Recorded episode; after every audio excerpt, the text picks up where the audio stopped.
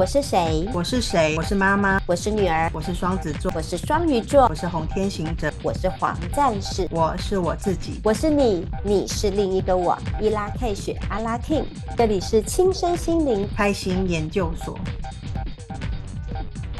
嗨，我是阿蜜。今天呢是电力的白风日。然后在我们录音的今天呢、我们的 Viviya 她正在旅行充电中，大家不要太思念她，因为她很快就会回来喽。今天就由我来为大家播报今日印记电力的白风。阿蜜对这一组的印记的感觉啊，觉得它是一种很纯粹的服务与交流。那为什么我要用纯粹的服务这个形容词呢？因为我们通常讲到服务，都会讲说，哎，我很热忱的服务，很热心。的服务，可是我想要强调的是说，电力的白风这个电力这个调性，它的关键字是服务，所以它本身就是非常有服务精神的。那我身边有几个电力调性的朋友，虽然他们都不一定是白风印记，可是他们都会透露出一种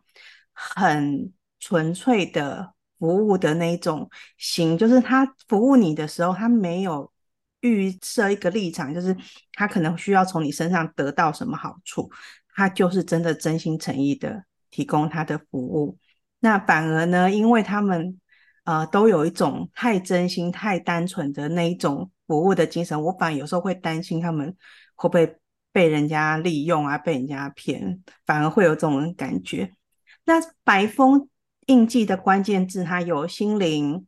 交流、呼吸。那我自己呢，特别想要强调它是交流这个关键八。白风它的印记的图腾就是一个嘴巴，那嘴巴会做什么事？会吃、会喝、会唱歌、会讲话。那因为它的呃这个关键字有交流，那交流当然就是讲话。讲话这个事情呢，在白风印记上可能是呃很大家很容易去做到的。可是呢，交流别忘记了还有一个。重点就是你要听啊，你不能只是自己一直讲一直讲。那我们呢，也要好好的静下心来听听别人说话，那不要只是自己讲而已。所以呢，在这个电力白风日，我想要邀请大家一起来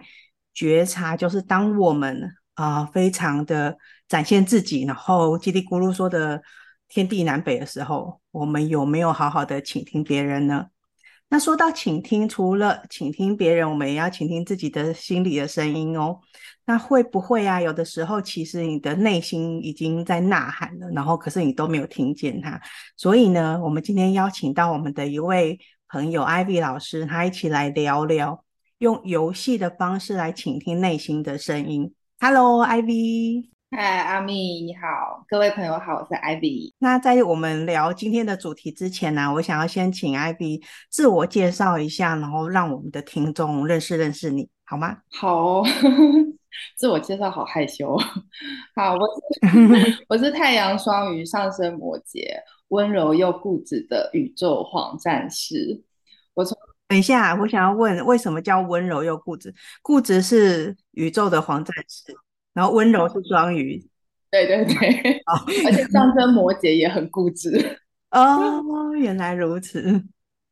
我从小就对神秘学很有兴趣，然后因为小时候我很害羞，然后我也很害怕别人会不开心，所以常常就没有办法很自在的做自己，也不太懂要怎么表达自己，所以我那时候就很喜欢研究那种很有系统性，然后可以了解自己的学问。像小时候我就会看什么。星座啊、八字啊、生命灵数啊等等的。那除了我自己在研究，我也很喜欢帮别人看，因为帮别人看就可以更了解一下哦，原来比如五号人是什么样特质的，然后射手座是怎么样之类的。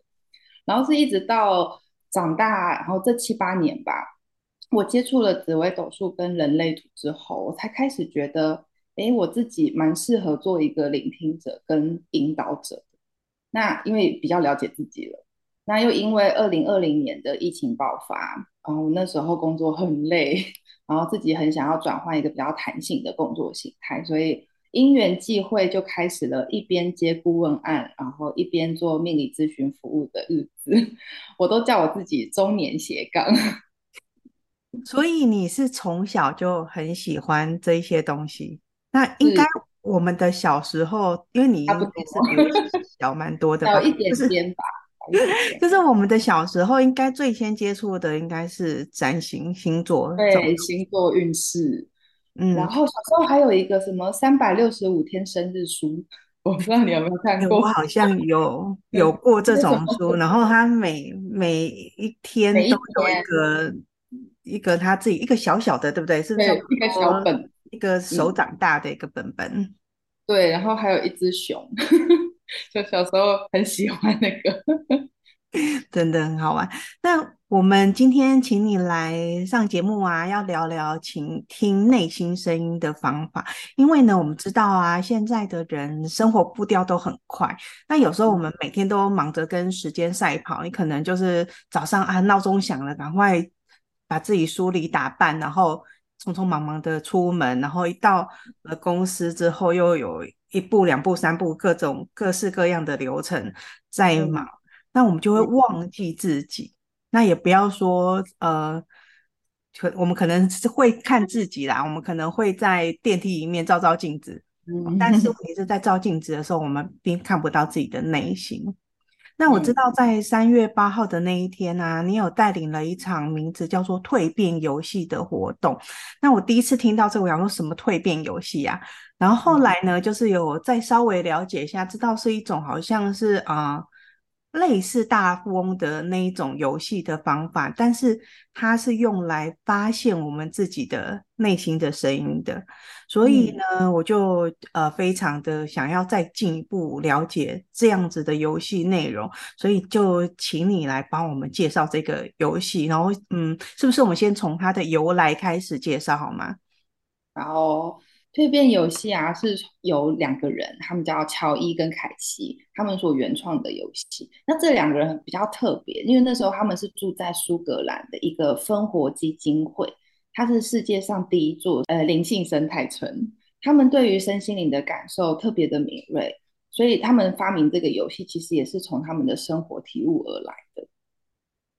灵性生态村听起来，因为我只听过什么老人村，有没有？我没有听过灵性生态生态村，然后这这名字听起来很像是那种你一走进去，好像进入哈利波特的世界，然后可能树看起来都会动啊，然后人可 能走进去就会飞起来，还是可能有人在那边骑扫扫把走来走去那种感觉。所以你这这到底是一个什么样子的地方？就是它是这个基金会去去弄的一个村落吗？呃，它其实由来蛮自然的，它也不是特地去要去成立一个什么机构。那芬活基金会，它是世界上第一个，他们以灵性世界观当他们的核心的一个共生的社区，它有点像是。共生社区，我不晓得大家知不知道，就是大家说好，我们一起在这边去经营我们的生活。那生活的方式就由这群人自己去定义。那今天的芬活基金会是联合国认可的一个非政府机构，他们也是全球生态村运动的一个发源地，而且他们也是发明 身心灵的桌游游戏、蜕变游戏跟原创天使卡的地方。所以在这个地方里面，就是啊，你知道灵性生态村嘛，所以他们。里面感觉就是身心灵都很合一、很和谐的一个地方，所以芬活呃芬活这个灵性生态村，它在全球的心灵界啊、生态界都是非常非常重要的。然后虽然大家都会把芬活称为灵性生态村，可是其实就像刚刚讲，它并不是很特意要去做一个这样的机构，它只是刚好有三个创办人，他们就是朋友嘛，然后透过了他们跟上呃。上天啊，大地之间的一个感应，然后他们觉得啊，我们应该要来做点什么的，所以他们就三个人聚集起来，一起去创造一个生活方式。所以你现在去问住在里面的人，他们就会觉得说，哦，芬活就是一个很有意识的人类生活社群，就是大家觉得住在这边，就这里就是我们的乌托邦，还有我们的梦想家园。然后因为这个芬活的起点也是因为这三个朋友，他们一开始就是经历人生的很低潮。然后，所以他们就觉得啊，我们每天要修炼一下我们自己的内心，要修炼灵性，然后跟随自己内心的声音，然后还有跟大自然的连接，还有跟天使沟通，就是他们应该有打开了一些感应天线，所以他们就在一片就是看起来很荒芜的地上去创造了这个很传奇性的一个花园，而且他们还在里面种菜，就是真的很自给自足的一个呃生呃生态村里面。然后而且就是也开启了，因为它是世界上第一座，所以它也开启了人类对于哦原来生活也是可以这样子去创造的，所以开始启发世界上有越来越多的临近生态村的一个生活形态。我我觉得有一点点难想象，因为我我刚刚你一边在讲这样子的一个形成的方法，我就一直在脑海中想着画面是说，我们在台湾有办法做这件事情吗？结果光是土地我就觉得不容易了，因为我们总不可能去找一个土地说来吧，我们就在这里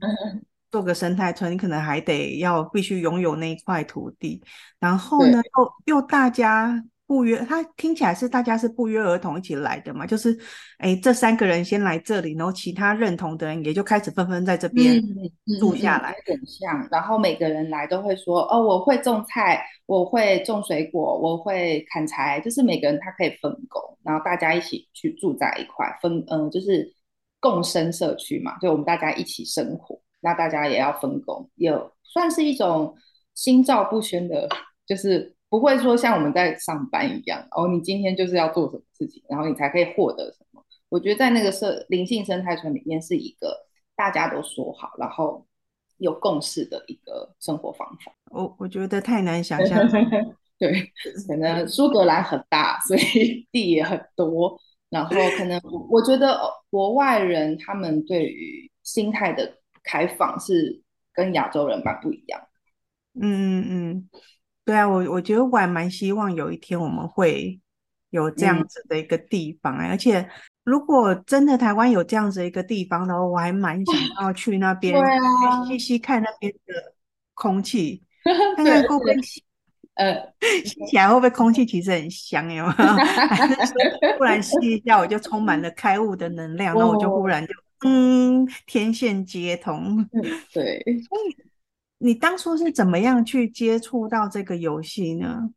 我之前因为在大陆工作，然后我住在杭州，杭州就是身心灵也算是小小的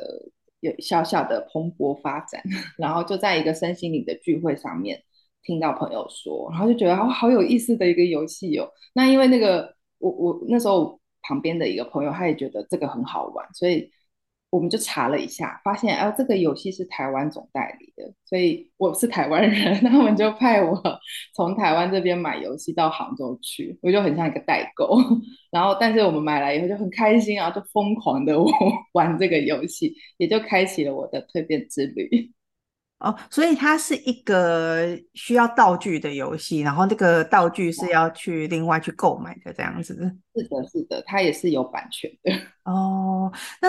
可是自己自己买自己玩是一回事啊，就是那你是又是什么样子的一个契机，让你发想说，哎、嗯，那我也要来带别人进来玩这一套游戏呢？呃，我是二零二一年的时候接触这个游戏的，然后因为我小时候就是也很喜欢帮人家看一些有的没的，就是帮人家看星座啊，帮、嗯、人家看灵数啊。那因为我买了游戏嘛，所以我就一直举办很多很多的局，就带别人跟着跟大家一起玩。然后，因为有时候就是还是这个游戏还是需要一个带领者的。那因为我玩的比较多了，我就觉得哦，其实带领我，我应该还 OK，因为我就蛮觉得蛮自己蛮适合当一个引导者。然后加上那时候我开始转型变成自由工作者，我自己成立了一个工作室叫煞晴占星室。那这个成立这个工作室的初衷是想要当一个和光者，所以我就觉得啊，我可以用这个游这套工具，这套游戏。它可以疗愈人，给人家信心，所以我大概从二零二二年吧，就开始一直有举办这种小型的蜕变游戏的活动。你你刚刚有说了一个名词叫做“和光者”，和是哪一个和？嗯、我没有听过这样的名字，哎，可不可以也顺便请你帮忙说明一下，什么叫做和光？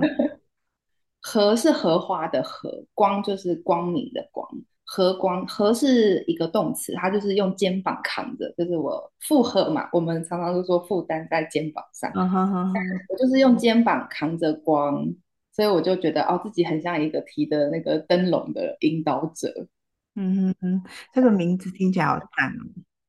对，我觉得这三个字写起来也是蛮好看的。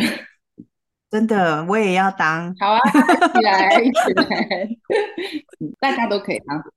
好，我们大家一起当。那这个游戏它是怎么样玩的呢？嗯，它很像一个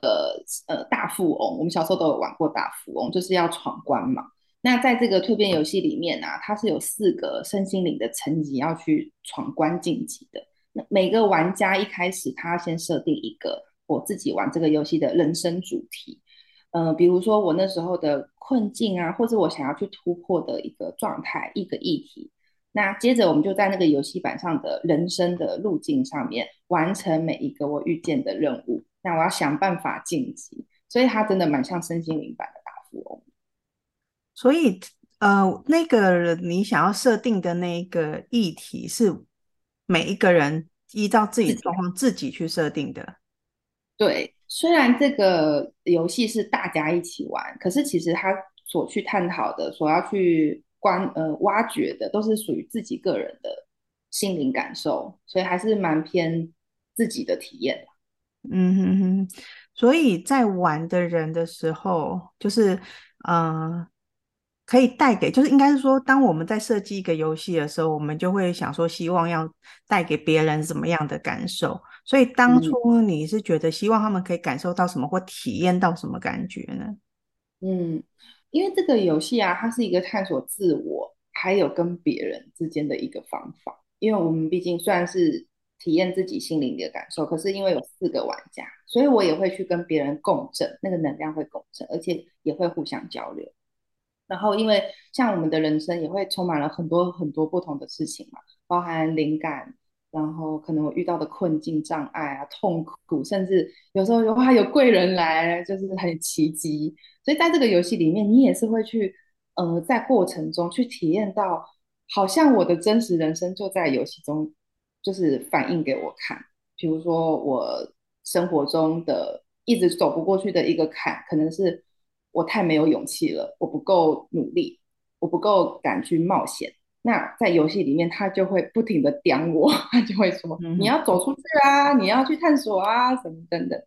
所以我觉得这个游戏它很有趣的是，它它会点出我们的优势，但它也会点出我们的盲点，然后甚至是在跟玩家们之间彼此交流的时候，也会给给到彼此一些新的观点。嗯，所以这个工具我觉得它很好的，可以帮我们厘清跟沟通吧。因为玩游戏就是在跟自己的潜意识对话，所以我的潜意识其实有时候可能很着急，他觉得我应该要懂啊，你应该要加油啊什么的，他就会透过这个游戏出现的很多讯息来跟我讲。然后我就觉得这个游戏它给大家的感觉就是那种个人探索，以及你会挖掘更多更多你原本不知道内心的声音是什么。所以我觉得这个游戏真的很不错，就是很想要每个人都可以去体验看看。嗯哼哼哼，我我觉得刚刚你在讲的时候啊，我脑中就浮现一个画面，就是比如说我们可能四个人在玩这个游戏，但是其实现场啊不止四个人，可能有八个、十二个之类的，因为所有的指导令啊什么都在旁边说：“快，你一定要这样子，你这样你我要让你看到这件事情。”那整个应该空间非常热闹吧？没错，没错，很很欢乐的一个游戏。对，那刚刚讲的是说，在我们可以借由这个游戏，然后去探索到我们自己看不到的地方，或者是反映出我们其实在身上已经发生，之我们自己都没有发现的一些盲点。那这个是游戏过程我们可以看见的。可是，嗯，那它有一个游戏的目的，就是我在猜，他应该会希望我们有一些领悟。所以呢，到底呃，这个游戏它当初设计的目的是想要让我们领悟到什么样子的事情呢？我觉得这个游戏的设计真的，它玩起来不难，可是它真的每一个环节的设计都真的是很有，就是你玩完之后会说哇，原来他要我领悟的是这个，就是因为我刚刚说这个游戏就是要晋级嘛，所以。一开始很多人玩的时候都会觉得，我要赶快努力的往上一级，因为往上一级就是厉害，就是好。可是，在玩的过程中，慢慢会发现，可能自己的卡点是什么，我自己一直没有办法去突破的那个点是什么。它有点像真的就是你的指导灵，或者你的高我在拿锤子敲你，嗯，然后帮你进一步去领悟到说，哦，我的人生应该要去转变了，所以这个游戏才会叫蜕变游戏。它会帮助你用不同的观点去看待你遇到的事情，因为你会设一个你的人生主题嘛。那他给你的这些讯息都是在对应你的那个人生主题。那有时候真的就是很共识，他就会骂你，或者是他会很温柔的提醒你。那他也会让你知道你可以怎么自我成长。所以我觉得透过这个游戏啊，你会对自己拥有什么样的力量是有更多的体悟的，而且也可以在。因为它有四个层级，就在身体、情绪、心智跟灵性这四个层级上，你会更深入了解说，哦，我在每一个关卡上我的课题是什么。所以我觉得这个工具真的是力量很强，虽然很简单，但是它真的会帮我们去，有点像拨云见雾，就是我去挖掘到我内心真正的渴望是什么，我真正的阻碍是什么，然后去帮助我。领悟之后，我可以勇敢的去做一个人生的蜕变。嗯哼哼哼，感觉这个游戏啊，它背负着一个很神圣的使命，而且啊，嗯、有一种感觉啦，觉得好像玩完这一场游戏啊，会累到要睡一天一夜，因为。平常我们的人生，啊我们可是一天一天这样子过，可是这个感觉好像是浓缩的人生，我们在一场游戏就整个要把它过完的感觉。嗯、所以，嗯、呃，玩游戏的人他可以体验到刚刚你说的那些感觉。那以你带领游戏的人的角度，你又有看到什么不一样的东西，或你有什么特别的感受吗？就我在带游戏的时候啊，因为其实我觉得。潜意识都在跟我们自己对话，他会用各式各样不同的方式跟我们对话。除了像我自己平常抽牌卡，或者是我在帮人家咨询，那在带这个游戏的时候，我常常也觉得这四位玩家他们所呈现出来的那个人生议题，也在提醒我一些什么事情，或者是给予我一些什么指导吧。然后我觉得观察每一个玩家的反应啊，或者他们的心理变化。都会常常都觉得哇，跟我好像哦，我最近也遇到这个问题或者什么的。然后，因为我们玩这个游戏的时候，它是要在一个比较稍微封闭的空间，他不喜欢受到旁边有干扰的。所以，那个四个玩家加上我，我们五个人的能量是会在这个游戏场面互相共振，让这个游戏的体验是非常深刻的。然后，我觉得我每一次游戏，因为玩家来的不一样嘛，所以他们的能量也不同，他们的议题也不同。我觉得很很有意思，就是每一次我都会有一个新的体悟或不一样的启发，嗯，这是我的感觉。嗯哼哼，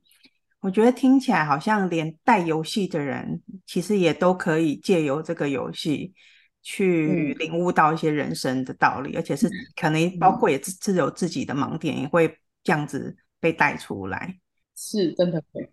你在带活动的时候啊，有没有曾经发生过什么让你觉得印象很深刻的事情？有啊，很多哎、欸，因为每一次活动的每个人的当下的状态，它都会反映在游戏的过程里面，所以会让那个游戏的进度会不同。就像我讲的，每一个人都是在走自己的人生路径，所以每个人的晋级的速度是不一样的。嗯、因为有些人可能他的课题在情绪，或有些人的课题可能在身体。嗯哼，然后因为我三月八号才刚带完一个蜕变游戏嘛，那天有一个玩家，其实他就在第一个层级卡关卡很久，其他的玩家都已经嗯到第二级、第三级了，那他还在停在那个第一个层级，一直拿不到那个可以晋级的条件。然后因为他每一个每走一步，他的人生路径，他抽到的那个牌卡任务啊。都很像他的高我在跟他讲话，从一开始都很温柔说啊，你要勇敢啊，你要去冒险呐、啊，你你拥有足够的能量啊，等等的。可是到后面，因为他真的卡太久了，那个我觉得他的高我也开始慢慢不太客气，就没有耐心。他后面抽的那些任务的牌卡都会一直很直接，有点凶，比如说不要再想了，赶快去做，或者是出发吧，等等的。那后来游戏结束后。他也有去分享说，哇，他其实平常真的是一个一直都在想，但是没有什么行动力的人。那他卡关的那个第一层级，其实就是身体，身体就是提醒我们行动力的部分。嗯、所以我就觉得这个游戏真的好神奇哟、哦。嗯，所以他应该回去也会把他呃，就是他可能平常啦，他发生一样的情节，就是好像比较没有行动力的时候，也许他就会回想起他玩游戏的这一天发生的事情，然后提醒他要再加一点行动力在自己的身上。对啊，希望这个游戏可以帮助他，就是给他，毕竟都当头棒喝了，希望他更有觉察力。嗯哼哼，所以你刚刚有提到说，在三月八号这一场活动已经办过了，那接下来还有没有什么样的时段也可以让我们的听众，他可能听到我们在聊这个游戏，然后他觉得诶有一点有趣，我也想要来玩玩看，那是不是还有时段可以提供大家报名呢？有哦，有哦，因为每一场游戏都只能四个玩家，所以。我就觉得只有办一场实在不够，所以三月二十六号礼拜天下午还有办两场，一场是一点，然后一场是六点开始，每一场都是两个小时。那现在名额还有一点点，欢迎大家一起来体验那种心灵蜕变的感觉。嗯，那如果说时间上面这一次没有办法配合的，其实也可以跟我们联络看看，或许我们之后也还可以再办一办这样子的活动吧。可以呀、啊，就是之前都会有那种朋友说，哎，我们刚好有三个人或四个人，我们可不可以敲完来自请艾比帮我们带一场？当然没有问题，欢迎留言给我们的开心研究所。对对对，我们会把那个相关的跟我们联络的资讯的链接，一定会会放在呃我们的这个 Podcast 的节目说明里面。那这一个游戏它是预设它。就是玩这个游戏，就是只能够是四个人吗？呃，除非我有两套游戏，就可以八个人玩。但因为我目前只有一套游戏，哦，是是是，所以是游戏本身自己就是设定，就是只有四个玩家。对，其实我觉得他想要大家去深入的探讨，所以当人数一多的时候，其实就你能探讨的深度就很有限。嗯，然后加上，其实这个游戏我设定两个小时，是我觉得两个小时是大家觉得。呃，精力还可以充足，然后不会到太累。因为我之前曾经有带过一场八个小时的，做完那一天，隔天大家都在家里睡了一整天。这样不会不会有有些人他不会想说我不玩了，好累哦，然后想要回家吗？你在那个游戏中，因为你就觉得好神奇哦，好有趣哦，就会想要一直玩下去，会有一点废寝忘食，忘了吃东西，忘了喝水。我们说那个三月八号玩的时候。场中没有人在喝水的，到游戏结束，大家就忽然觉得啊，好渴哦，我好像仿佛从梦中醒来的感觉。听起来真的是感觉蛮好玩的，可惜刚好我都还没有遇到我能够玩的时间，要不然我也想要去，可以来挑玩一下。对，有机会的话，我来凑四个人，我也来玩。那好哦，如果说啊，听到这一集。的听众朋友们，如果有兴趣的话呢，就可以到我们的呼纳库四十一 Space 的网页，进一步的了解这个活动。那或者是像刚刚讲的，如果你觉得你很有兴趣，但是时间上没有办法配合，其实啊，你只要可以啊，你不要说自己凑四个人来，就是你就只要来提呃提出。你的邀请说，其实我很想玩，嗯，那是不是可以为我适合的时间特别办一场呢？我们大家都是可以来协调的。好，那今天的节目时间就差不多喽，那我们就在这边祝福大家都可以得到美好的一天。那就啊，呃，谢谢 Ivy，然后下次有机会再请你再来聊聊其他的相关的好玩的东西喽。好哦，谢谢阿米，谢谢，拜拜，拜拜。